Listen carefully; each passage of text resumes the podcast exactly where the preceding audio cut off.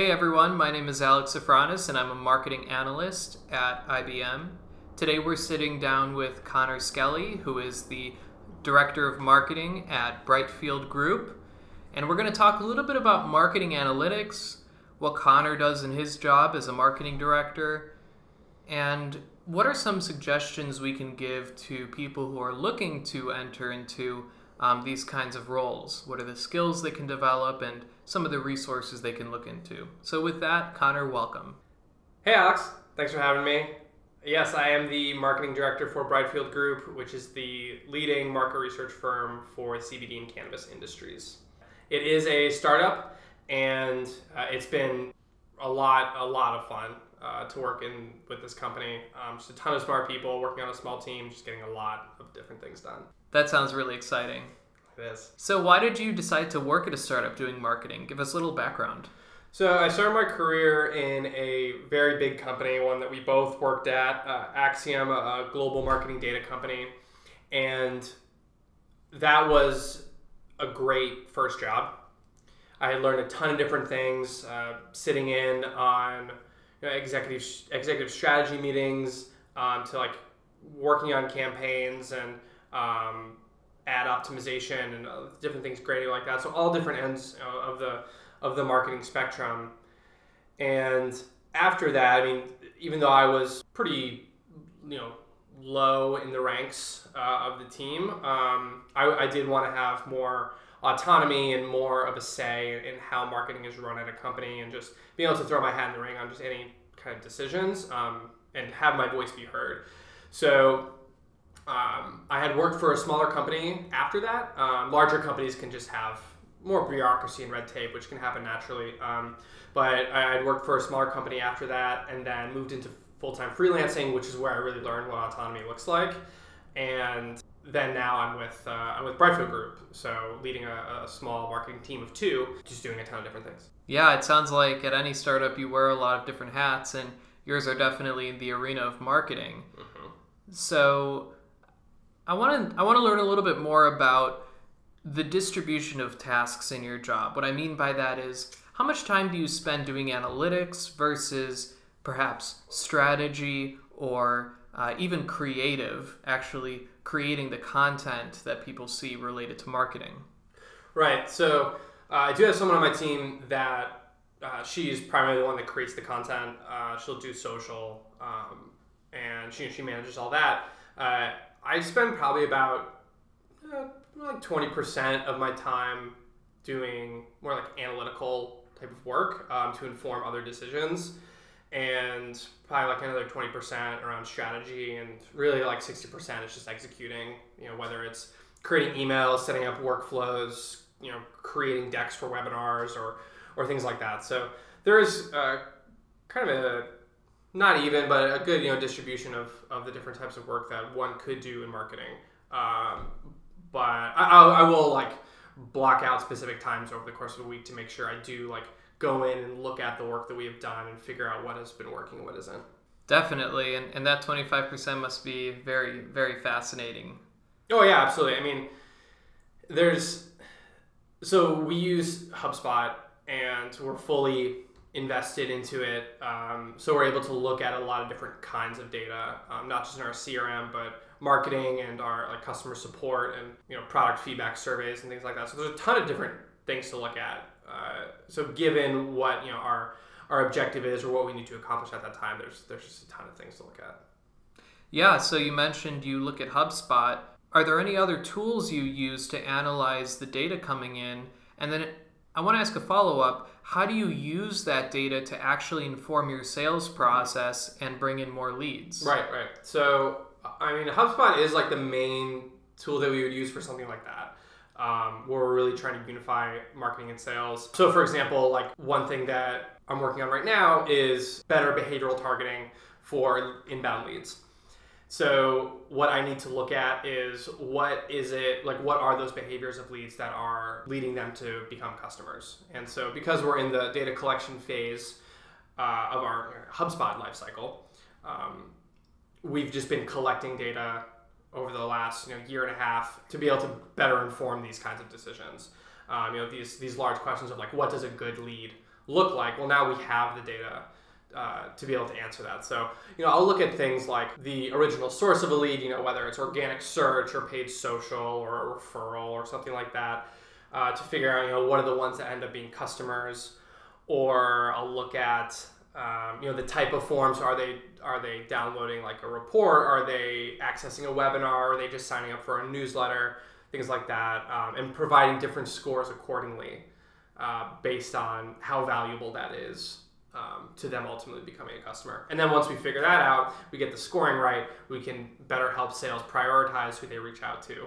We want them to reach out to the warmest leads right away. Then there's there's a ton of different things you can do once you figure out like okay, here are the behaviors, um, here's the scoring that we're going to put in place. Definitely. I would love to learn more about exactly what behaviors you're pulling, but I don't think we have enough time for that. There's a ton. There's a ton of things that people can do. So uh, let's shift gears a little bit, Connor. I want to talk about the listener now. So there might be people listening who want to get into marketing analytics. Mm-hmm. They've heard about it. It's a booming industry.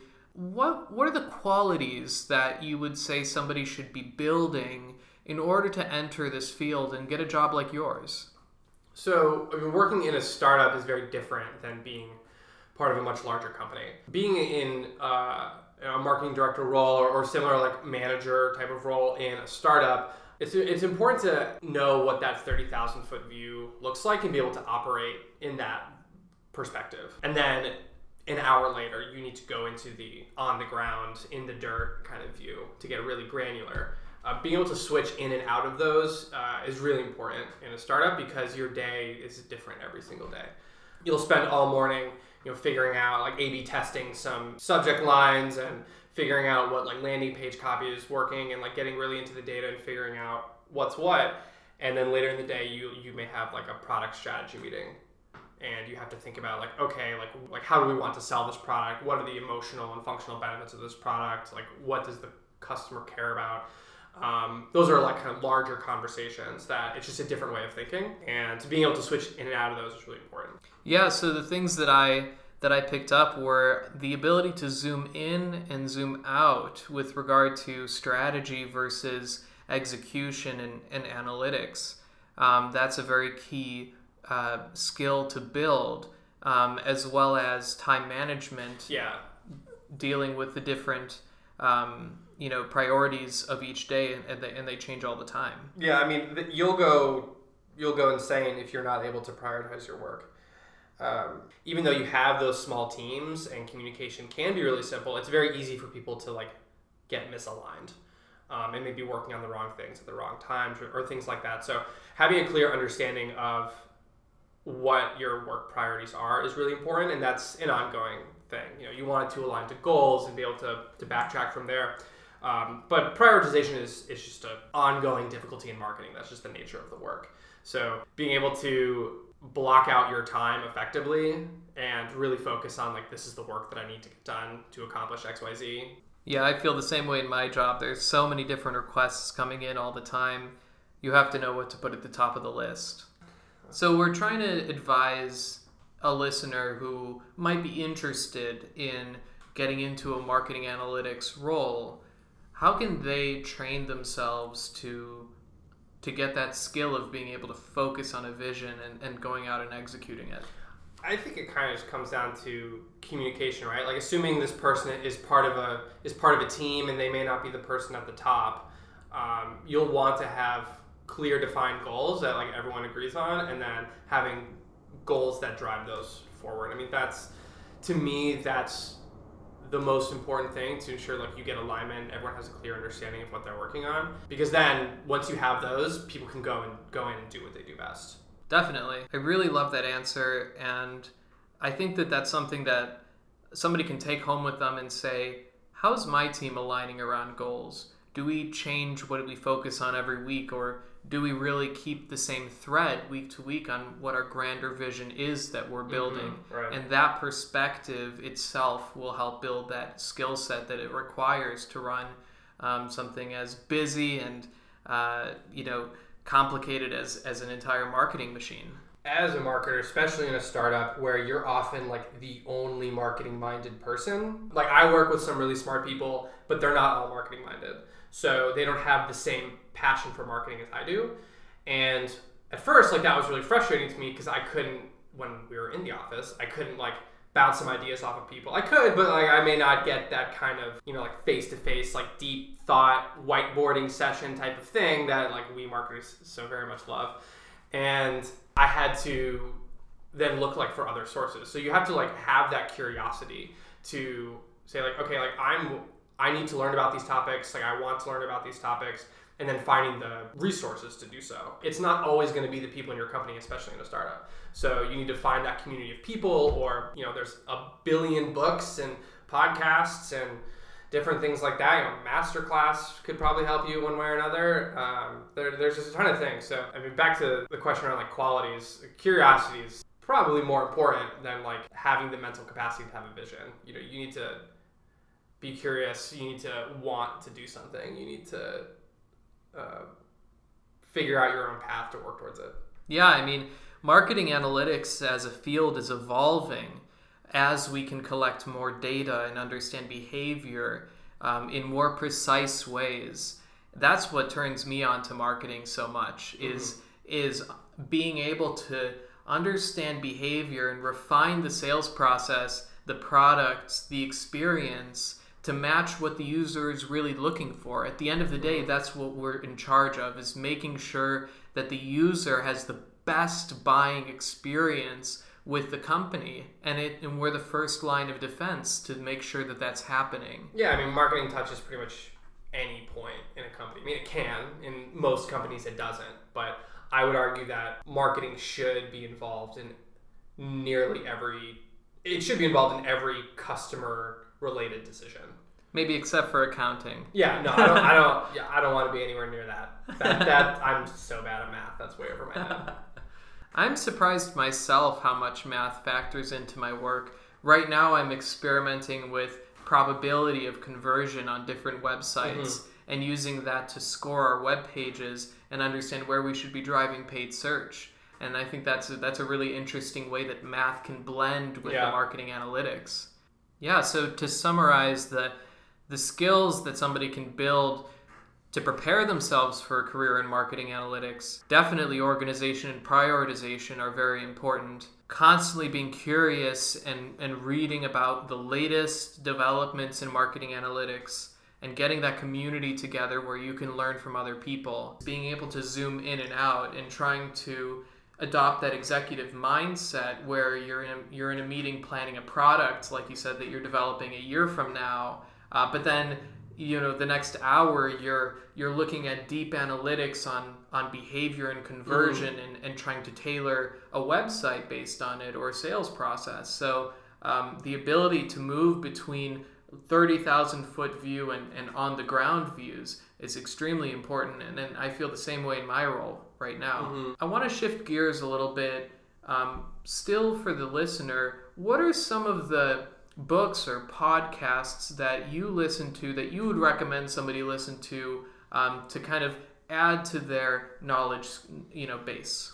So I listen to a bunch of different marketing podcasts. Um, I listened to the Martech podcast for a long time.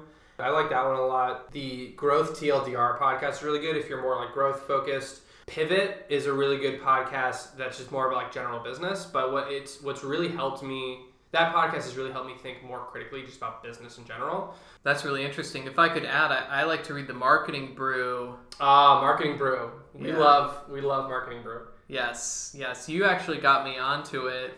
Well, you got me onto Morning Brew. Yeah, I remember so that. So it's come full circle. Yes. Yeah. Yes.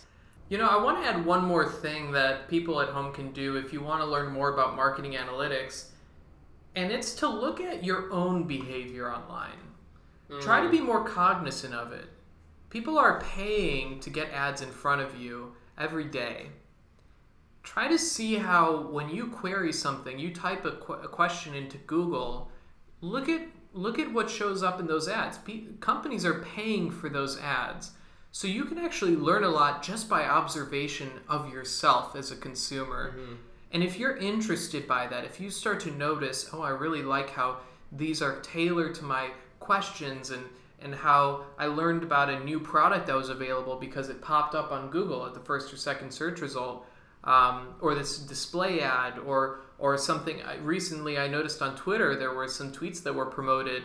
Um, one was from a very corporate company, but it was a very relatable tweet, and I liked it. And I had never liked anything from the company before. Mm-hmm.